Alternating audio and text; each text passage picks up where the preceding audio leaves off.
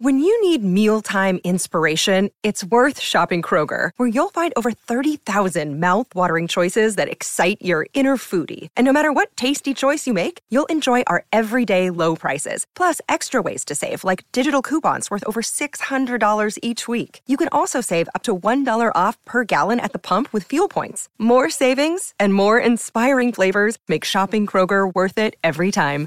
Kroger, fresh for everyone. Fuel restrictions apply. Ryan Reynolds here from Mint Mobile. With the price of just about everything going up during inflation, we thought we'd bring our prices down. So to help us, we brought in a reverse auctioneer, which is apparently a thing. Mint Mobile unlimited premium wireless. Have to get 30, 30, bit to get 30, bit to get 20, 20, 20, bit to get 20, 20, bit to get 15, 15, 15, 15 just 15 bucks a month. So, Give it a try at mintmobile.com slash switch. $45 upfront for three months plus taxes and fees. Promo rate for new customers for limited time. Unlimited more than 40 gigabytes per month. Slows. Full terms at mintmobile.com.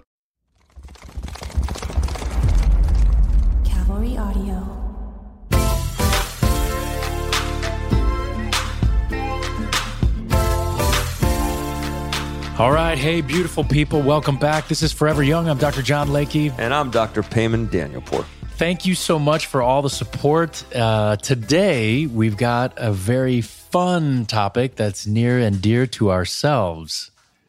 We're going to speak about male plastic surgery, um, the types of procedures, why get them, um, what they entail, and um, we'll shed some light on, on what we do for people and some normal statistics on what's been done over the last year, how we do it invasive, non invasive, and take it from there.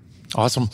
You know, the interesting part, I think, uh, used to be the common adage, you know, men age like fine wines. And that has been accepted for the longest period of time. And I think now, especially with the advent of social media and things like that, um, you know, we're kind of looking at each other and asking ourselves, well, why? Why?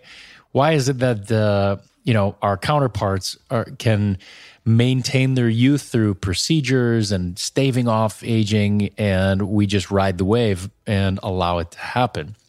Now, there are certain reasons why we tend to age at a slower rate. And obviously, one of the main ones is the fact that we have hair bearing skin, it's 40% thicker than females. And so our fine lines and wrinkles show up a little bit later.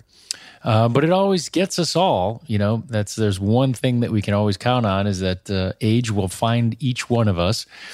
And I think now we're getting to the point where we say, look, you know, I don't want to age like a fine wine. I think uh, I would rather preserve uh, because if my wife or girlfriend or significant other is starting to look younger and younger or maintaining their youth, I want to do the same.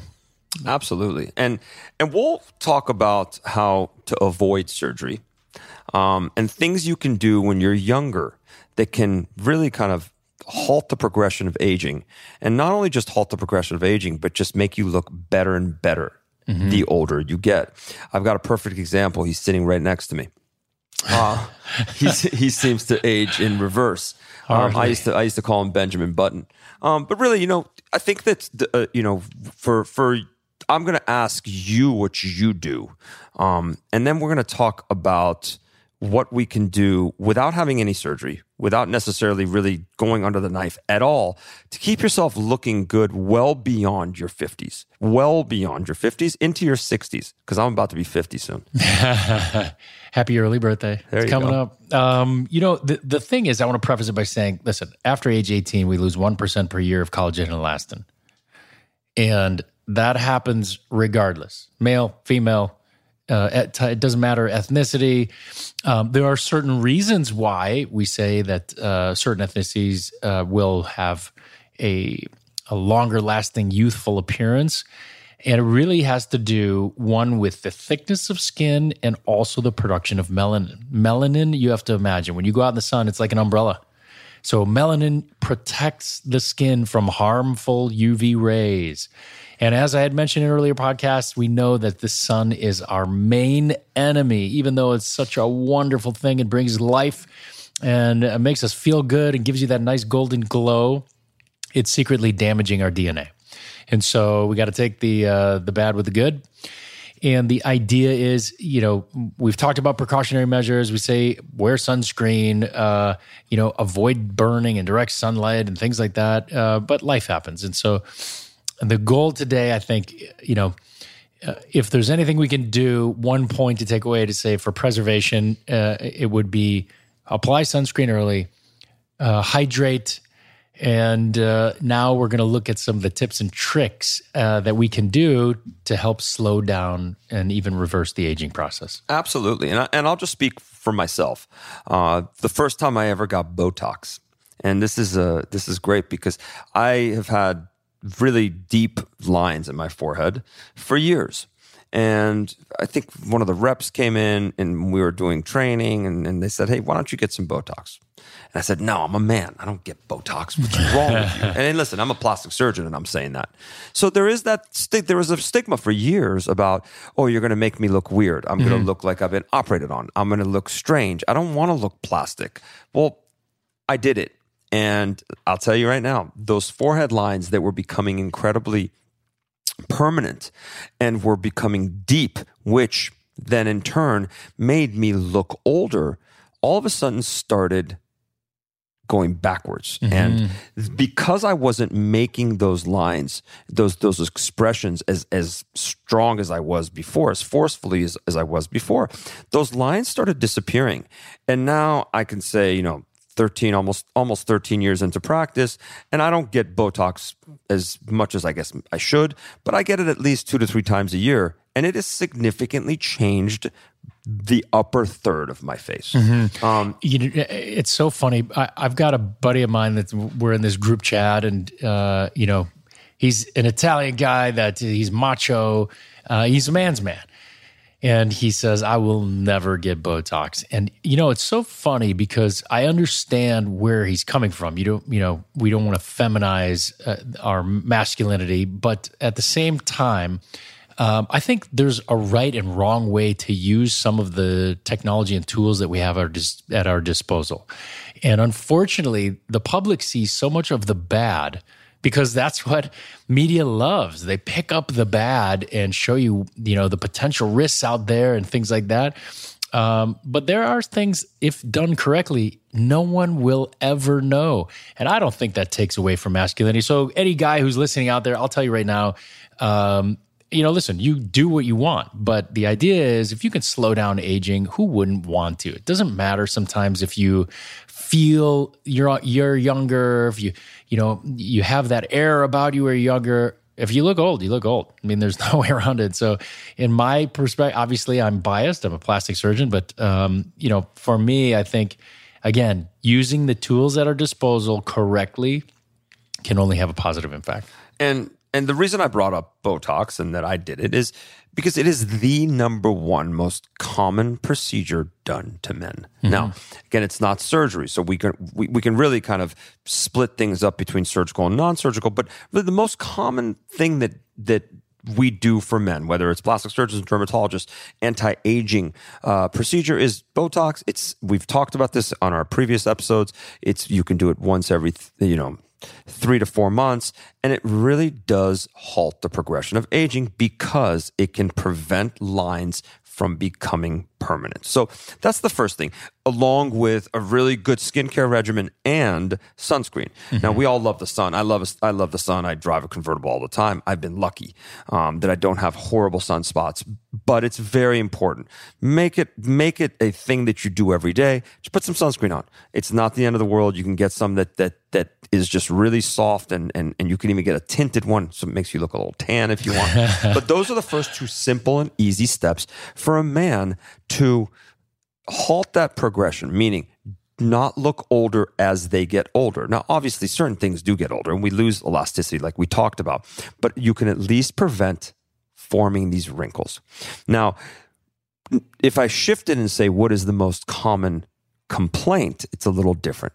And the most common complaint that men have across the board is a little bit of extra fat and it could be distributed in multiple different areas. And we're going to kind of talk about all of our solutions to it because you can inject it, you can suck it, you can freeze it, you can you Burn can it. burn it. You can do it all. There's a lot of there's a lot of different ways to get rid of fat, but it is the number one complaint that men have because again, as we all get older, men and women, the our body composition changes and our hormones change. And getting rid of some of that kind of stubborn fat, even through exercise and diet, in certain areas of our body, very, very hard. I, you know, um, with male plastic surgery is such a large uh, branch of our field, and I, I think maybe one of the easiest ways that we can go about this, and and again, for any man that's listening out there, pay attention. Doesn't mean you have to do all of this, but we're just showing your options. And for any wife, girlfriend, significant other, um, you know, who kind of want their husbands to step up a little bit, we're offering you education on some of the options that are available. And maybe if we just start from head to toe, I think, um, you know, we can start uh, at the very top, being one of the biggest factors or fears that men have is losing their hair.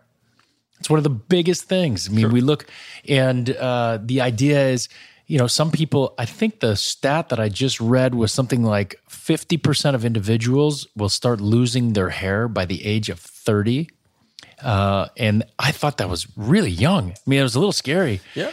And because uh, most of it is, is again hormonally mediated. Mm-hmm. Um, and if you look at your if you look at your relatives, it's a clear indication of kind of what's going to happen to you. Mm-hmm. And this is it's interesting you br- bring this up. The hair transplantation is the one variable or, or one procedure, I should say, that is very heavily dominated by men. All the other procedures that we can take a look and look at all the plastic surgery statistics across the board, most of, of, of the male plastic surgery side of it is about 10% of what it is for the females. However, this is different.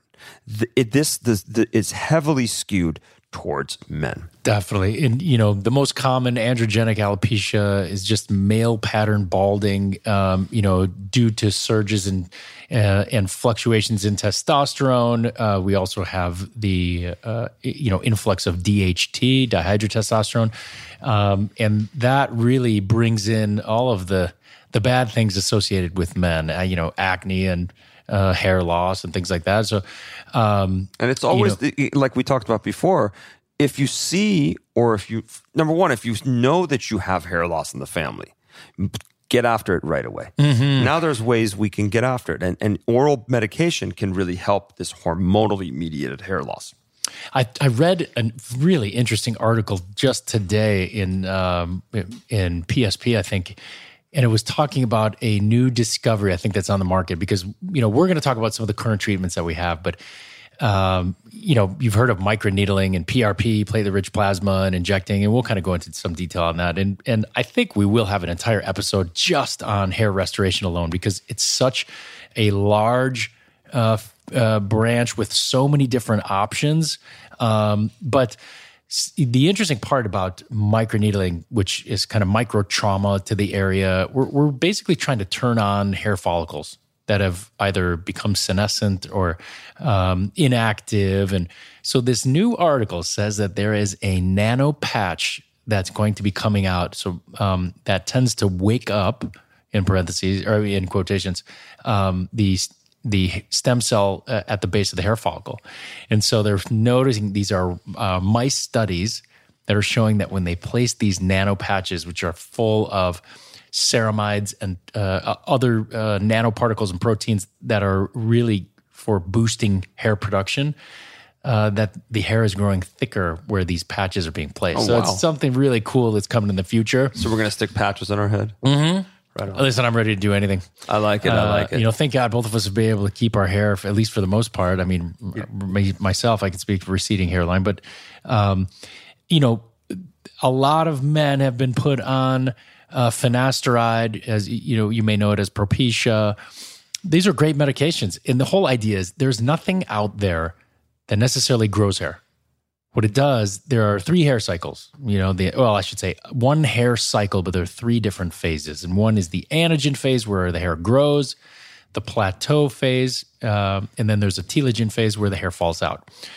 There is there isn't a single treatment out there yet that will uh, solely build the anagen phase. We, we can't grow new hair.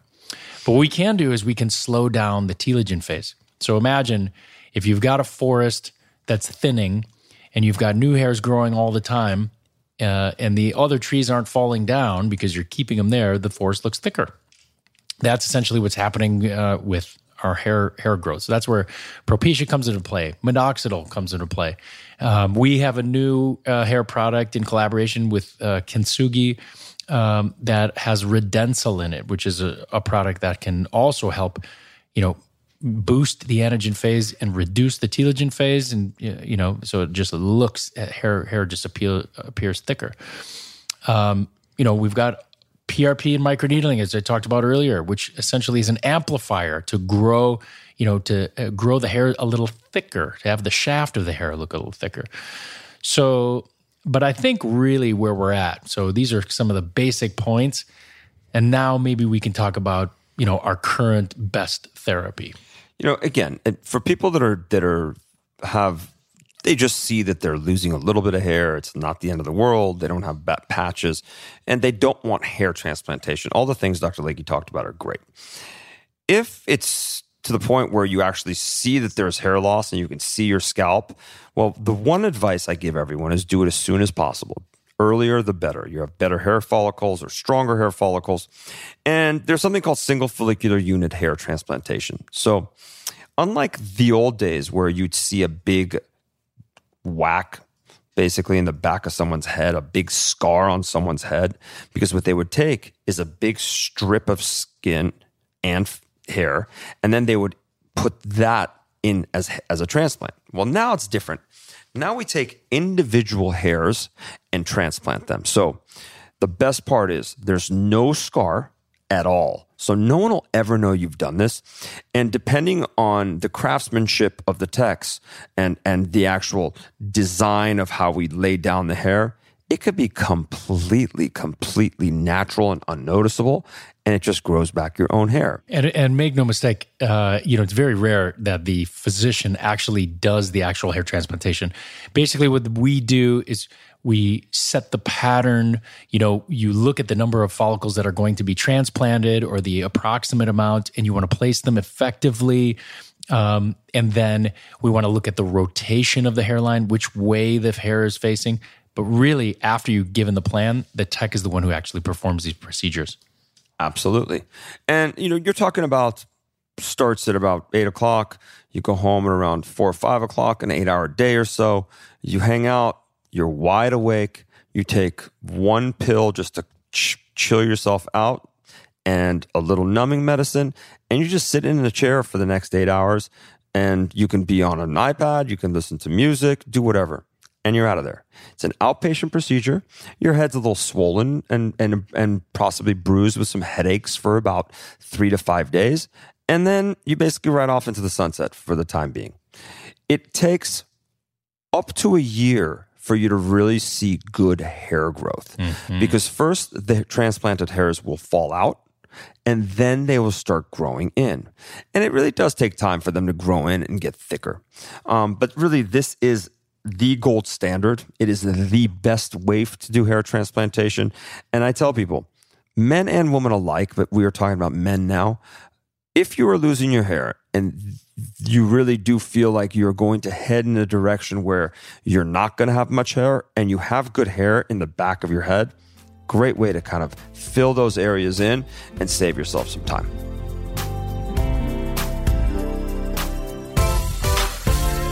We hope you're enjoying this episode. If you'd like more information about our practice, you can check out our Instagram. It's Plastix Docs, P L A S T I X D O C S on Instagram for more information. Dr. Danielpour and I will be back after a quick break.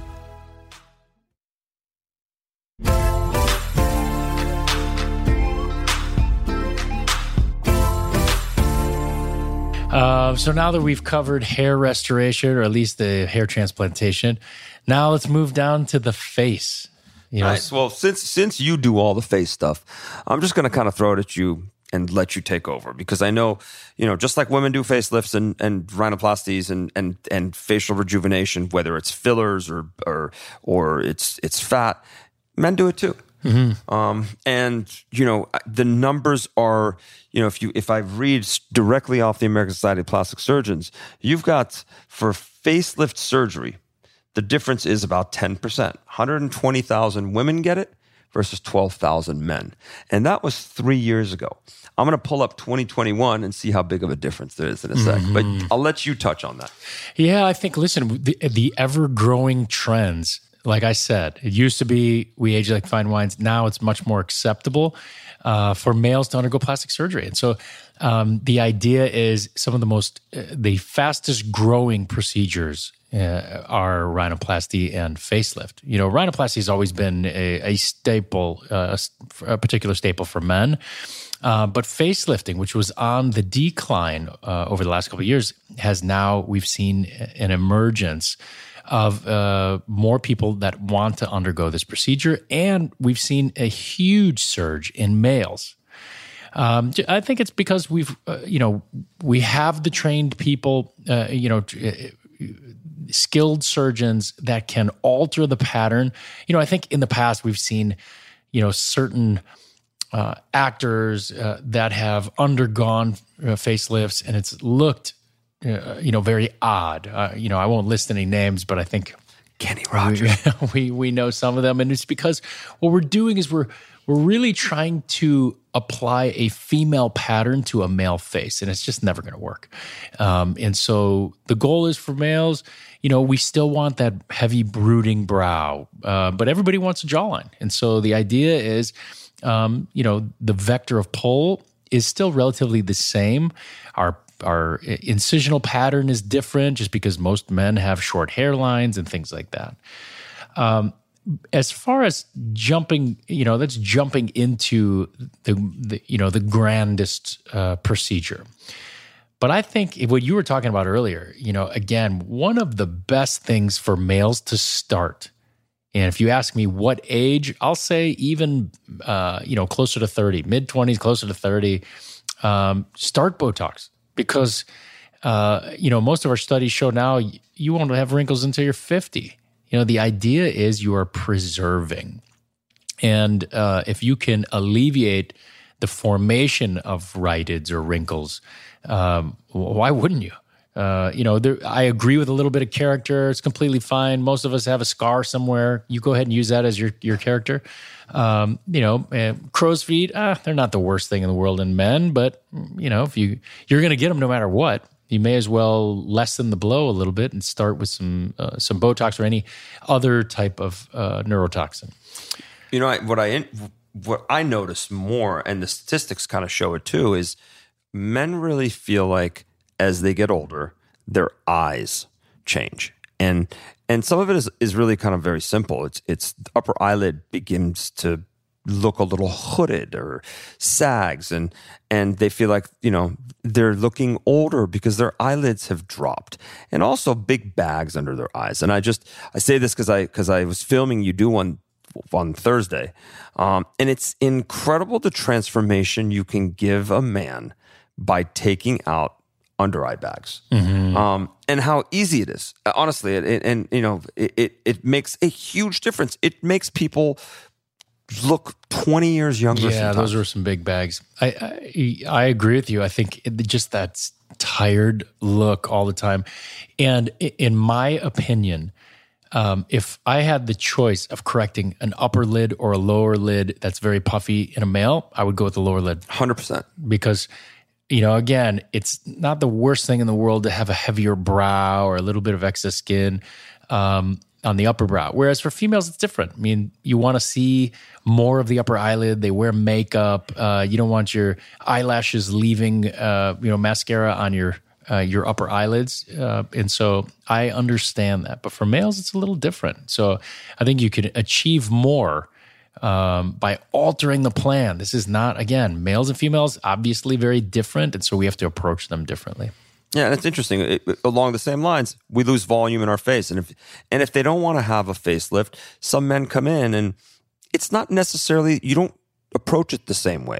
You're not trying to fill a man's face up like you would a woman's. It's different. It's a little bit of a different art than than than what you would for the same exact age in a woman. And and and again, each, we have had those patients, by the yes, way. Yes, we have. I, I took care of one a couple, couple days ago.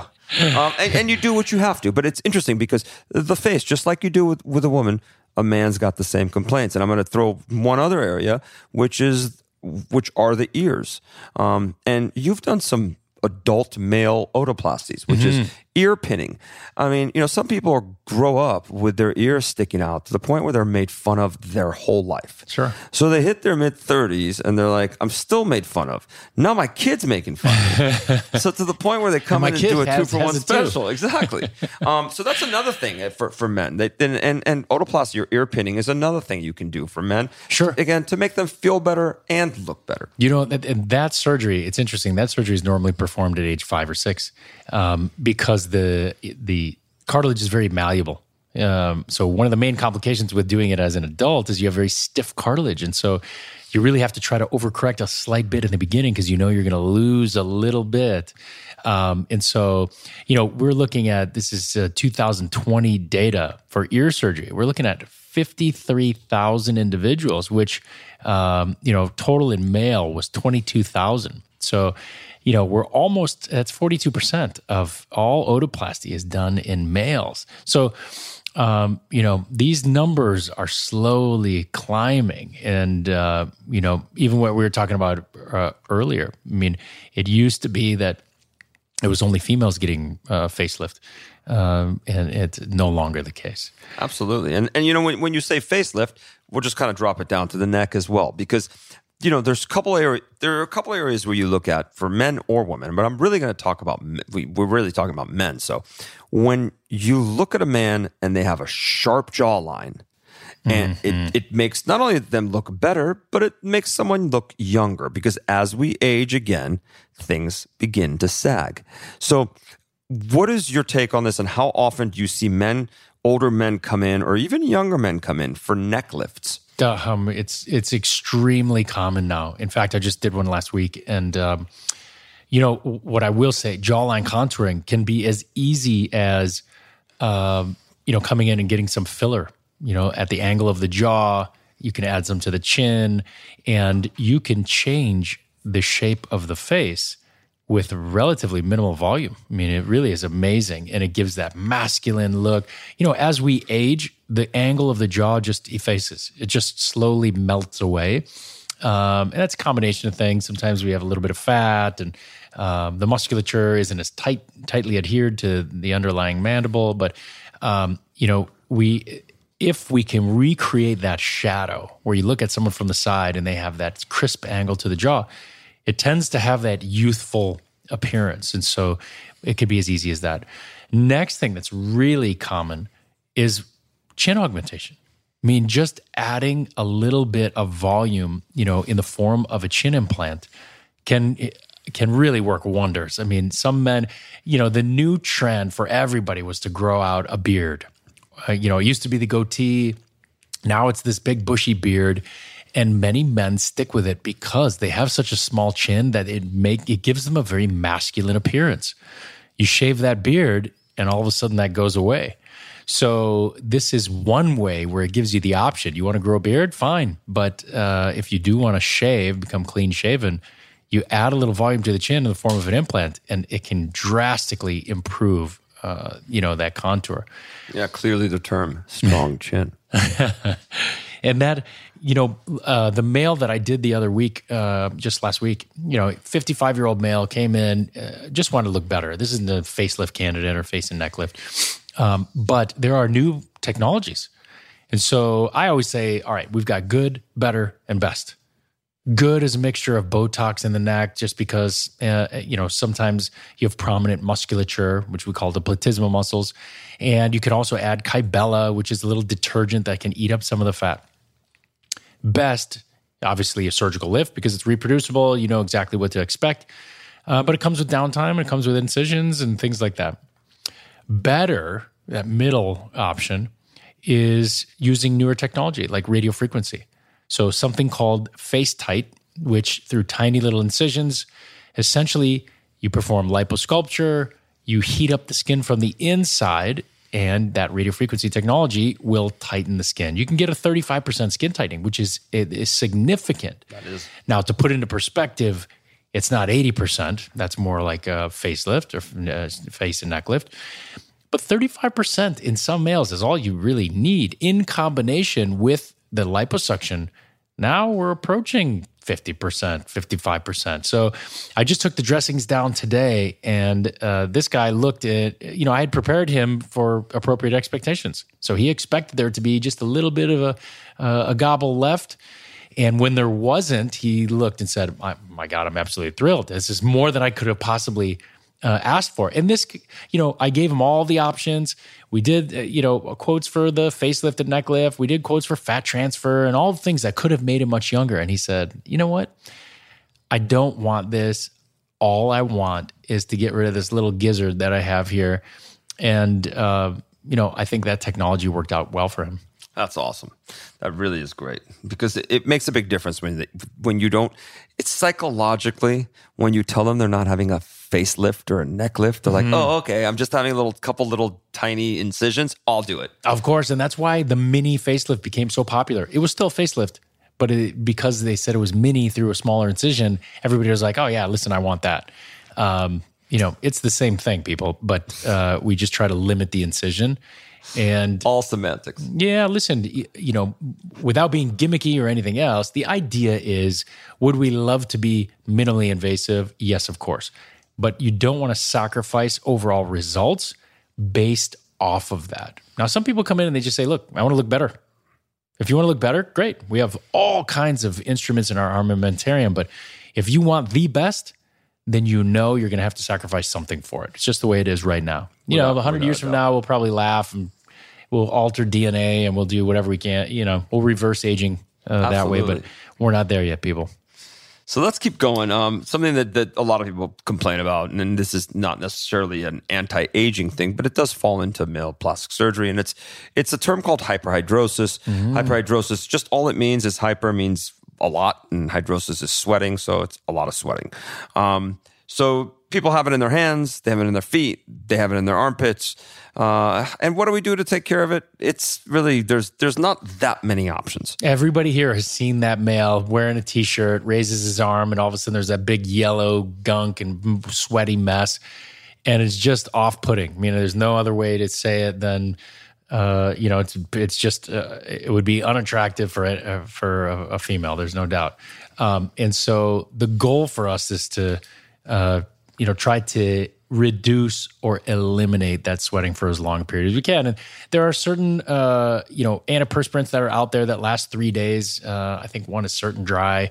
There's a few more brands out there that do the same thing. Kind of stings a little bit, uh, but there are, you know, a few other options and, and Botox works really nicely. Mm-hmm. Um, Botox has a lot of indications. We spoke about this in a earlier podcast episode, um, and all of its indications. But putting uh, Botox strategically into areas that cause sweating, whether it's the palm of the hand or the armpits or other areas that you think that you have a whole lot of sweating, well, then it works. And it works normally. Uh, it's uh, 50 to 100 units for each area, 50 units or so, so 100 for two areas. And it lasts normally anywhere between three and six months. Mm-hmm. Um, it, it all depends on how much you're sweating. And imagine it, six months of no sweating. It's amazing. it, it's phenomenal. I've got buddies who come and do it all the time, you know, mm-hmm. twice a year, come in, get injected. You put a topical anesthetic so no one really feels it.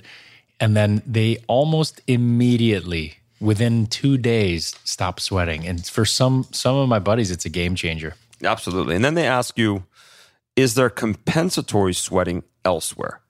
Because if you're not sweating in your armpits and you used to sweat like crazy, are you going to sweat out of your earlobes? You know, that's not the case. You know, you're not going to start panting like a dog. This is, uh, you know, the body works in mysterious ways, and so um, even if you uh, eliminated uh, just a, a, few more breaths of uh, of that uh, CO2 and perspiration, I think um, you know you're not going to notice it. Hello, beautiful people. To celebrate the launch of Forever Young, we'd like to offer our listeners a special discount on our premium line of skincare products at BeverlyHillsMD.com. Go to BeverlyHillsMD.com and use the promo code ForeverYoung20 to get 20% off your first order. That's BeverlyHillsMD.com, promo code ForeverYoung20. Please share, rate, and review on the iHeartRadio app, Apple Podcasts, or wherever you get your podcasts. Be right back after this break.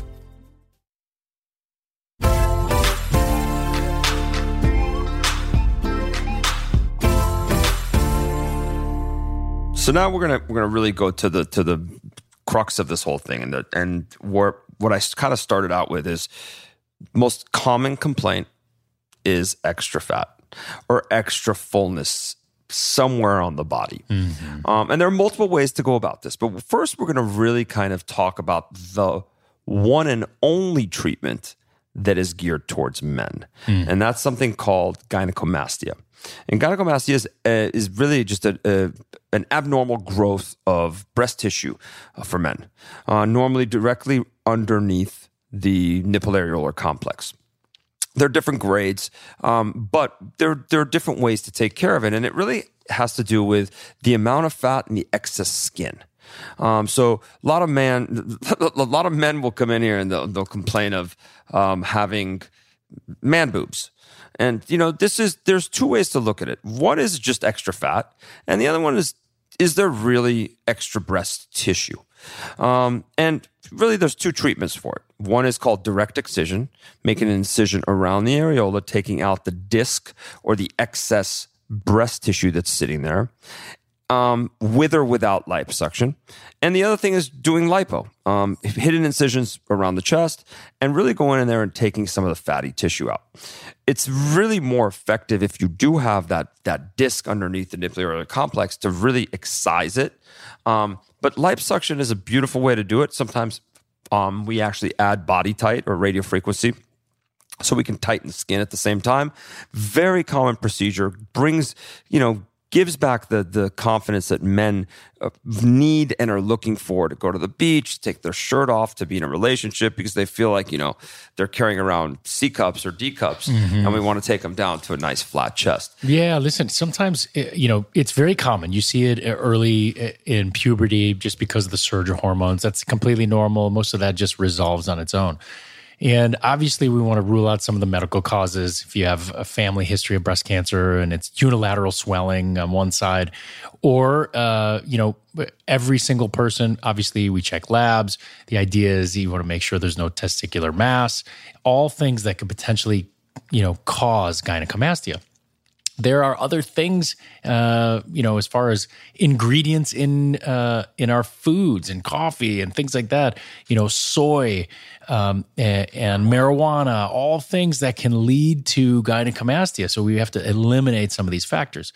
But once you have cleared them of the medical causes, uh, it's fairly simple to do this treatment. There were, you know, out of the reported cases last year, there were 20,000, you know, just over 18, 18 and a half thousand. Um, you know, but these are of people who are undergoing plastic surgical procedures. I mean, uh, this is such a common issue. And, you know, I just had a patient that we just did uh, a few weeks ago that, you know, was like, listen, I, I just hate wearing a a t-shirt. If it's at all tight, it makes it look like I have small breasts. And now, after the treatment, removing that disc of tissue, He's not even wearing a t-shirt. yeah. Well, well, listen. Now he's he. The first thing he said, he's like, my my shirts just fit so much better now, and I it just gives you that confidence back. So And it's interesting because when I first said removal of fat, we discussed there are multiple different ways to do it. The only place on the body that there isn't multiple pla ways to do it is the chest for a man, um, and and technically for a woman.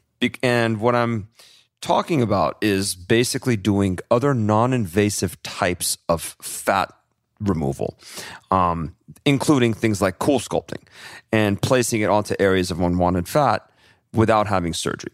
On the chest, it's kind of a contraindication because we've you can't use any type of radio frequency and from what I understand, is it's very painful to put the CoolSculpting applicator there. So we really don't use non-invasive methods of tackling gynecomastia or excess fullness in the chest for men. Also tends to be a little more fibrous, so it's tougher to get rid of that fat. Even you know, there's some breast tissue in there. Yeah. So even sometimes, you know, if it's an excess amount, just doing liposuction alone doesn't do it. It's uh, that fibrous fat that's and breast tissue that's hard to take out. That's right. Definitely. So, so, so that's you know that's very common. Um, if you have this this um, condition called gynecomastia. Sometimes insurance companies do take care of it. Um, sometimes they don't. It all depends on uh, your own insurance company and, and if you have any factors that are leading to this. Uh, endocrinologists can work you up, and so can we. Um, moving along, while we're on the whole fat topic, stubborn fat that we can't get rid of. And that's really the number one um, complaint that men come into a plastic surgeon's office. If I read off of this uh, um, 2020 plastic surgery statistics, liposuction, there was 211,000 cases, and that was men and women. And out of that, 22,000. So 10%, a little bit over 10%, right? What do we got? 11%. 11% were men. And I think that number is just going to continually go higher and higher. I know that in our practice, I feel like we're doing more surgery on men every year. Um, I think people want to look better and they want to feel better. And the complaints are everything from I don't like the way my belly looks. I don't like the way my arms look. I don't like the way my legs look and most of all, I don't like the way my flanks look. Mm-hmm. And yeah, those the the arms and the legs, the complaints are not nearly as much as they are in women.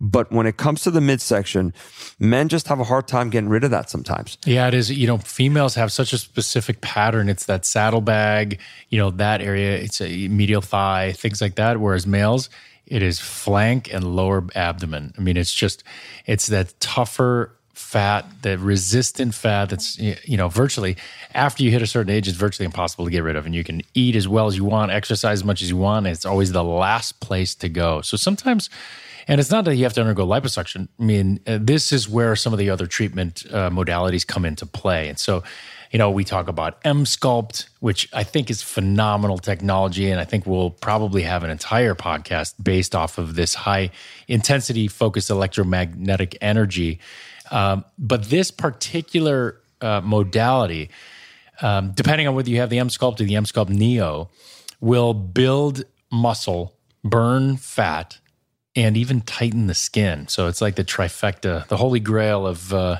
of non-invasives. So, um, and that's something that men can use. It's twenty thousand, uh, you know, basically supra maximal contractions in thirty minutes you would never be able to not only do the numbers, but you wouldn't even be able to contract the muscle as hard as this machine would.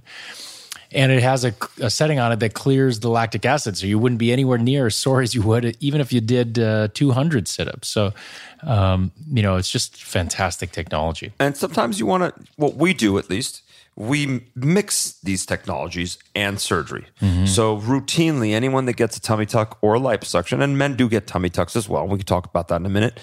Everybody gets Emsculpt after because it only enhances your final result. Mm-hmm. Because what better way to get your muscles kickstarting after you haven't done anything for four to six weeks than technology? Um, I think there's a great way to get rid of of fat non-invasively. CoolSculpting is one of them. Again, um, it's worked well for years. We've had it for many years, and it's for the candidate that doesn't have the time, doesn't want to have surgery, and they could still get rid of that that extra nagging fat. Um, but the ones who want to do lipo, totally fine. Also, if they want to do lipo and take some of that fat and put it in their face because they've lost some volume there, they can do that as well. Um, those are pretty much the most common procedures. But with that said, every procedure that's done on a woman relatively, obviously, you know, can be done on a man. Um, and the numbers are just growing because of the fact that there's just people are living longer and they want to look better. So that 60 year old that now feels like he's really 40 um, wants to look like that too. So if he catches it on early and does some of these things before it gets too late, then at 60, he'll look more like he is 40. yeah, I think you know, again, we're looking at all of these procedures, the whole goal, it's not to make you look strange, operated on, anything like that. I mean, if you look at our aesthetic, it's completely natural. Um, the goal is if you had something done, no one should be able to tell. That's that's the goal for men and women, but especially important in males because uh, there are certain stigma associated with each of these procedures that, if done incorrectly, uh, you'll end up looking like a weirdo. And so the goal for us is to not allow that to happen.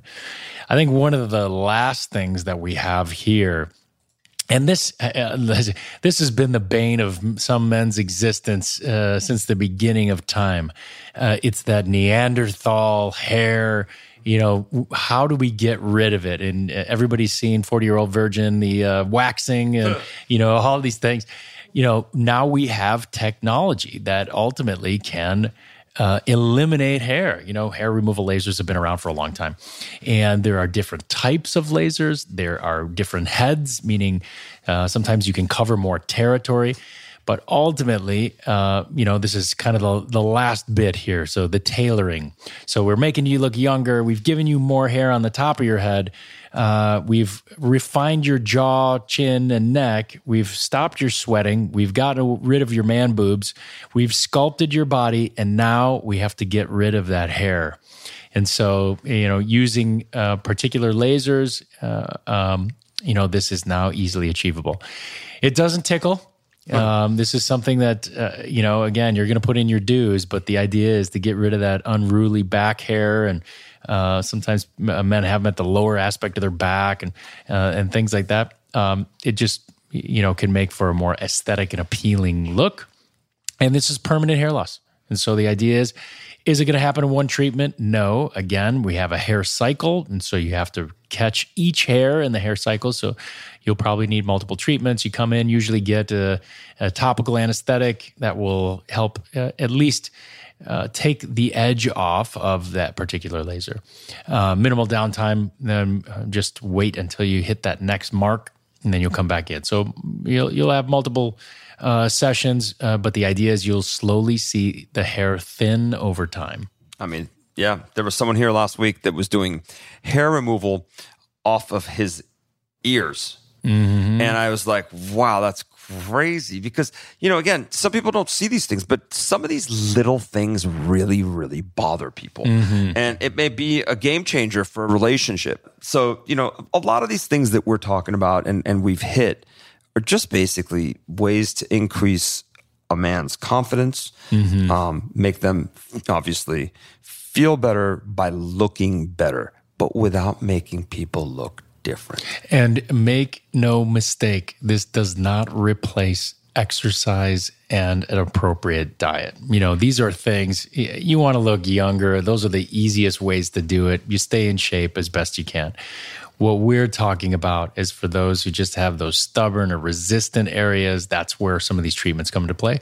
And uh, facial rejuvenation, as far as microneedling or Botox or a few fillers here and there, that is strictly to slow down the aging process. And so, you know, hopefully you guys have learned something here today. Uh, I don't know if there's anything else you want to add. No, I think we did it. I mean, you know, I, I haven't had most of these procedures yet, but you never know. Down the line, you never know. Oh man, I've you know I've had filler injections and Botox and microneedling. You know, I, I'm a big proponent of using some of these things just because I definitely have to keep up with my younger wife, and uh, I got three toddlers on the uh, you know that are that are here that I have to uh, maintain youth for, and so never wanted to be the uh, the grandpa at the soccer field. You, you know, I want to be say, known as dad. They do say practice what you preach, right? Yeah. so so if you're talking about it and not doing some of the stuff to see what I'll never forget when I said we need to do this just to see what it feels like. Mm-hmm. I want to see what a needle feels like when it goes in my own forehead. Yep. And I go, wow, that was easy. Yeah. I mean, and, and it really is. That's one thing that I that I do want to stress. Most of these things that we're talking about are relatively pretty simple things. You know, now surgery is a different story and you can sit down and talk to your doctor about it, but just to get some Botox, it takes five minutes. It lasts three to four months. And I promise you, it really slows down the aging process to the point where in 10 years, you're going to turn around and be like, wow. And there are major studies done that have shown this, mm-hmm. that show people that twin studies, one that's taken care of herself and one that hasn't, and how different they look. So, my advice is take as good care as you, of yourself as you can. Avoid the sun, like we talked about. Maintain a good diet and exercise program, and um, come see us. Thank you so much for tuning in. And uh, definitely stay tuned for the next episode. I think is going to be pretty exciting as well. Uh, it's uh, Dr. Danielpour's specialty, and that's boobs. Um, and so I, I think you're going to learn something here.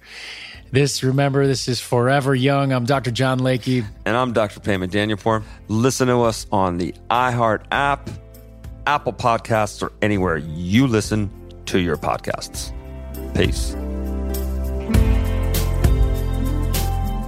From iHeartRadio, Forever Young is a Cavalry Audio Golden Hippo production. We are produced by Brandon Morgan. Josh Windish does our editing and mixing. Payman and I serve as executive producers along with Dana Brunetti and Keegan Rosenberger.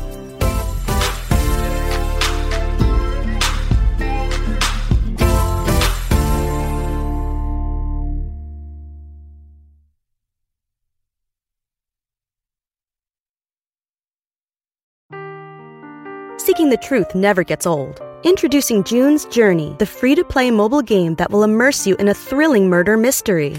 Join June Parker as she uncovers hidden objects and clues to solve her sister's death in a beautifully illustrated world set in the roaring 20s. With new chapters added every week, the excitement never ends. Download June's Journey now on your Android or iOS device or play on PC through Facebook Games.